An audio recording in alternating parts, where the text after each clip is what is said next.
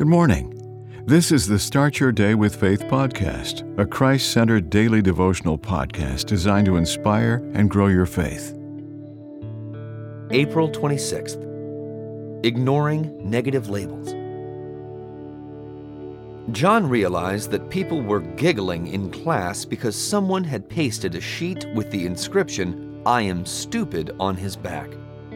Before he could react, their math teacher wrote a math problem on the chalkboard and asked for a volunteer.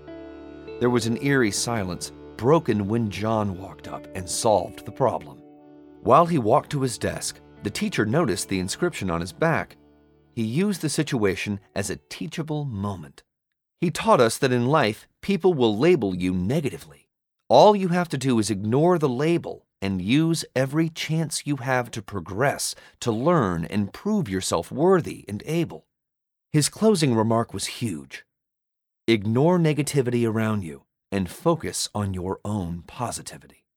Philippians 4 8 says, We can do all things through Christ who strengthens. Therefore, let us ask for the grace to A realize that God may be using bad experiences to develop strong characters in us. B. Concentrate on what we can do and not on what people say we cannot do. And C. Embrace the hymn.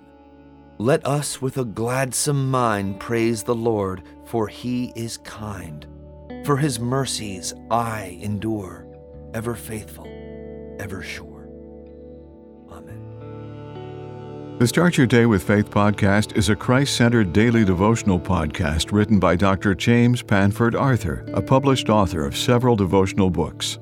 Subscribe to this podcast on your favorite podcast platform, and please share what you've heard today on social media. Start your day with faith. Copyright 2023.